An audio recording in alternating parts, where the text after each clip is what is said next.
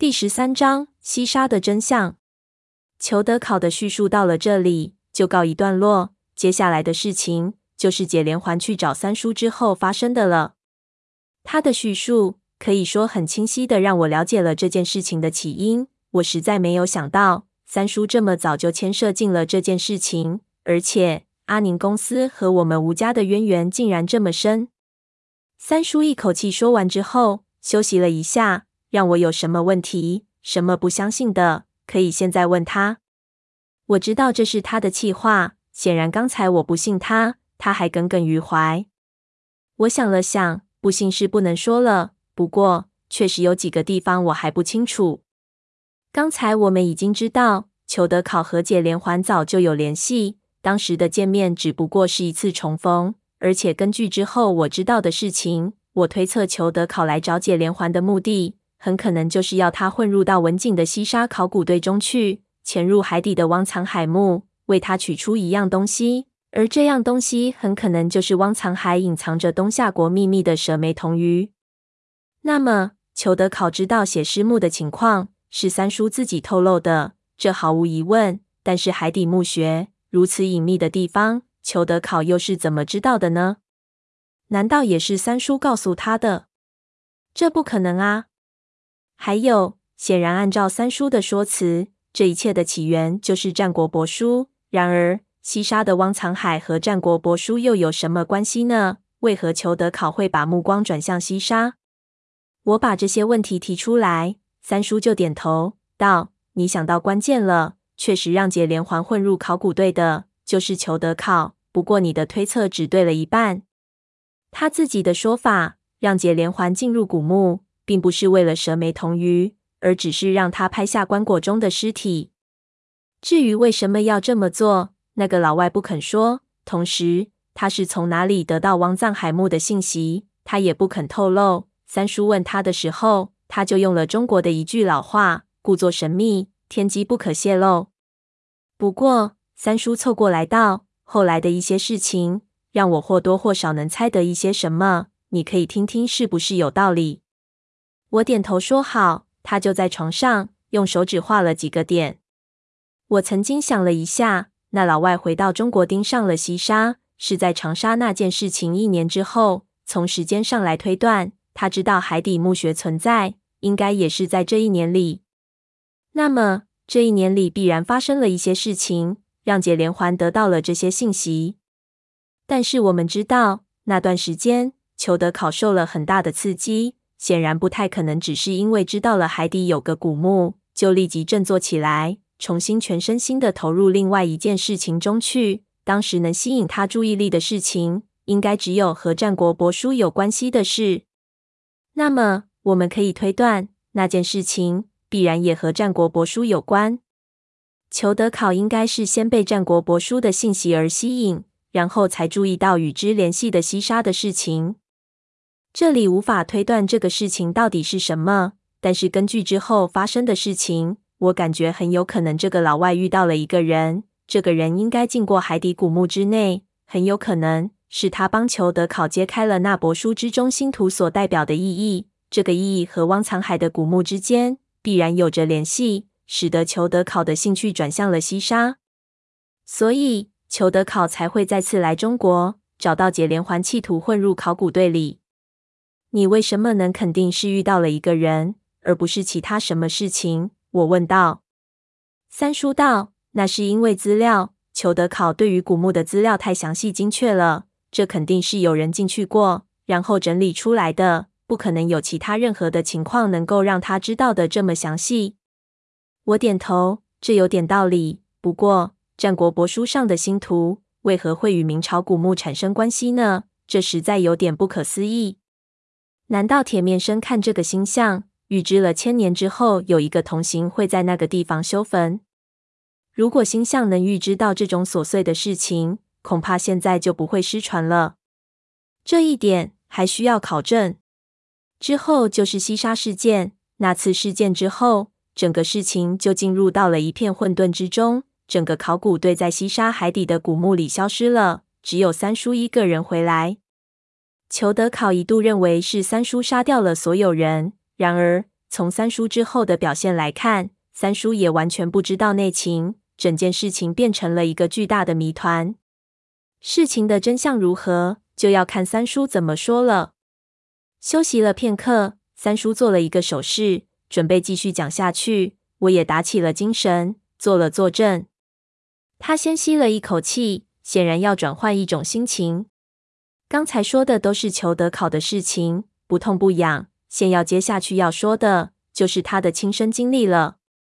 吸完气后，他的脸色就沉了下来，语调也变得很慢，有点犹豫。想了想，就先对我道：“话说在前头，关于西沙有一些事情，当时在济南的医院。”你三叔，我确实骗了你。不过我也是万不得已，这事情一直是一块心病，我实在是不想重提。你要理解我。我点了点头，并没有回答。三叔骗了我，我早就知道了，我也不想去怪他，我只想知道真相。三叔喝了一口水，就继续道：“其实那次发现海底墓穴，只是老子演的一场戏。早在那天凌晨。”我已经和解连环进去过一次，不过我进去的地方应该和你们后来进去的地方不同，因为解连环有十分详细的资料。我们当时直接进入了古墓的核心部分，因为那老外的委托，目标就是放置汪藏海棺椁的椁室。你是指那三个墓室中间的那一个吗？我回忆着海底墓穴的机构。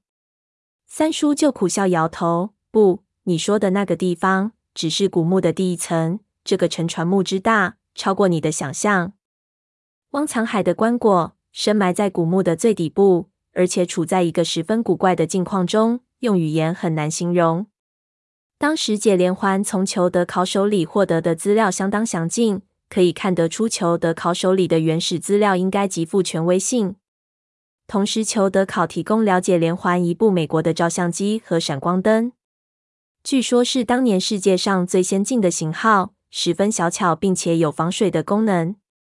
资料告诉解连环，在考古队考察的礁盘向左大约半里，有一处地方，当地人称呼为沙头礁，是一处暗礁林，由数十块主礁和无数星罗棋布的水下暗礁组成。这一片礁石在水下连成一体，是一块巨型珊瑚礁盘的一部分。在其中一片礁石上，有一处水溶洞，位于海平面下，就算落潮时候，也只会露出一丝。这便是当时沉船时工匠破船进水封墓时候的一个操作口。由此进入，便可进入到珊瑚礁盘之内。那海底的巨大沉船就嵌在这礁盘之内，海沙之中。只要进入珊瑚礁洞，就能一路下去，进入到沉船的内部。之后如何走，需要小心哪些东西？资料里都有详尽的说明，简直犹如这一座古墓便是那裘德考设计的一般。如此详尽的资料，就是普通的古法文献也不见得能达到这种程度。所以三叔才会认为，这海底古墓怕是早有人进去过了。可能是此人虽然进去，但是并未得手，所以裘德考不得不再次找人帮忙。原本解连环是有自知之明。他知道自己的斤两，不会再答应任何下地的请求。但是裘德考的身份不同，一来解连环觉得自己亏欠他；二来这一年来解连环也参与了家族中很多的活动，总算也下了几次的，但是以及身手都不同以前。再加上裘德考开的条件很高，自己又是盲目信心的年纪，所以最后还是鬼使神差的答应了。三叔当时得知了老外和解连环有奸情之后，本来是想竭力反对解连环加入考古队的。然而之后发生了很多的事情，让三叔感觉事情非常不对。为了知道那老外和解连环的真实目的，三叔冒了一次险。他说服了文静，故意让解连环进入了考古队，表面上不动声色，其实是暗中监视，看他会有什么举动。事情就是这么鬼使神差的展开了。这要说还有很多的隐情，但是都不重要。这里话休繁说，只说解连环在西沙他出事的前一晚发生的事情。当天是考古队工作进入结束阶段的第一天，打捞工作已经接近尾声，工作轻松，所以睡前所有人都喝了点酒，都睡得很熟。解连环一直在等待这个机会，此时离工作结束也没剩几天。他知道机不可失，时不再来，于是，在确定所有人都睡熟的时候，便假装起来放尿，实则探听虚实，伺机下海。他并不知道，那个小时候的玩伴叫做吴三省的老婆奴，现在早已经是心思缜密的老江湖，自己从上船起的一举一动都被这个人牢牢的看在了眼里。话说三叔当时也是相当郁闷。他早已经对解连环有万般的不爽，他并不知道解连环的目的。于是解连环在船上，对于三叔来说就是一颗定时炸弹，不知道威力，不知道什么时候爆炸。本来挺好的和文景谈情说爱的时间，却变得要防备他。还有个原因就比较隐晦，三叔没有正面提过，但是我从三叔的叙述中听得出来，显然文景很欣赏解连环。一方面，的确公子哥懂得讨女人欢心，秉性和三叔差得太多；二来，解连环的相貌和很多方面不比三叔差，三叔这种感情方面的新手，难免会吃醋。所以解连环一有行动，三叔欣喜若狂。在解连环刚放下皮筏艇，想划离渔船的时候，三叔就突然出现，一把将他按在了甲板上。三叔的突然出现，是解连环始料不及的。然而他一见是三叔，倒不害怕了，因为如果是其他人，当时就可能落个叛逃越南这样的罪名。但是三叔，大家互相清楚底细，他也不可能拿自己怎么样。于是便轻声让三叔放手。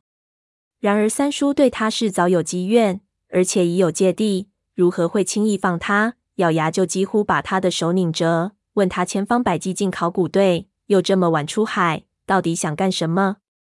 这有点借题发挥，发泄自己郁闷的意思。解连环一开始还嘴硬，心里也暗火起来。他在长沙，除了长辈，谁也不敢这么对他，于是就压低了声音，破口大骂。三叔根本不吃他那一套，一听他骂人，直接就把他的脑袋按到了水里，只按到他翻白眼才提起来。如此反复，一来二去，解连环就蔫了，只好讨饶。三叔再问刚才的问题，他就把这事情的经过一五一十的说了出来。听完之后，三叔就眼里发光，几乎不敢相信自己的耳朵。原来这海底之下竟然有着一座沉船葬的海底墓，这真是始料未及的事情。老头子的笔记中也曾经记载过前人讲过的海底船葬，只是这种海窦极其稀少，老头子本人也只是听说。并未亲身一探，而这茫茫海底，沙行万里，要寻得一方线索，要比在陆的上难上万倍。如今这老外竟然知道的如此详细，到底是何方神圣？想着三叔便心痒难耐，恨不得立即下到海里去查看一番，便放开解连环，轻声说：“只是这样。那你他娘的早说便是，我与你是什么关系？说出来有何关系？”难道我还会抢了你的不成？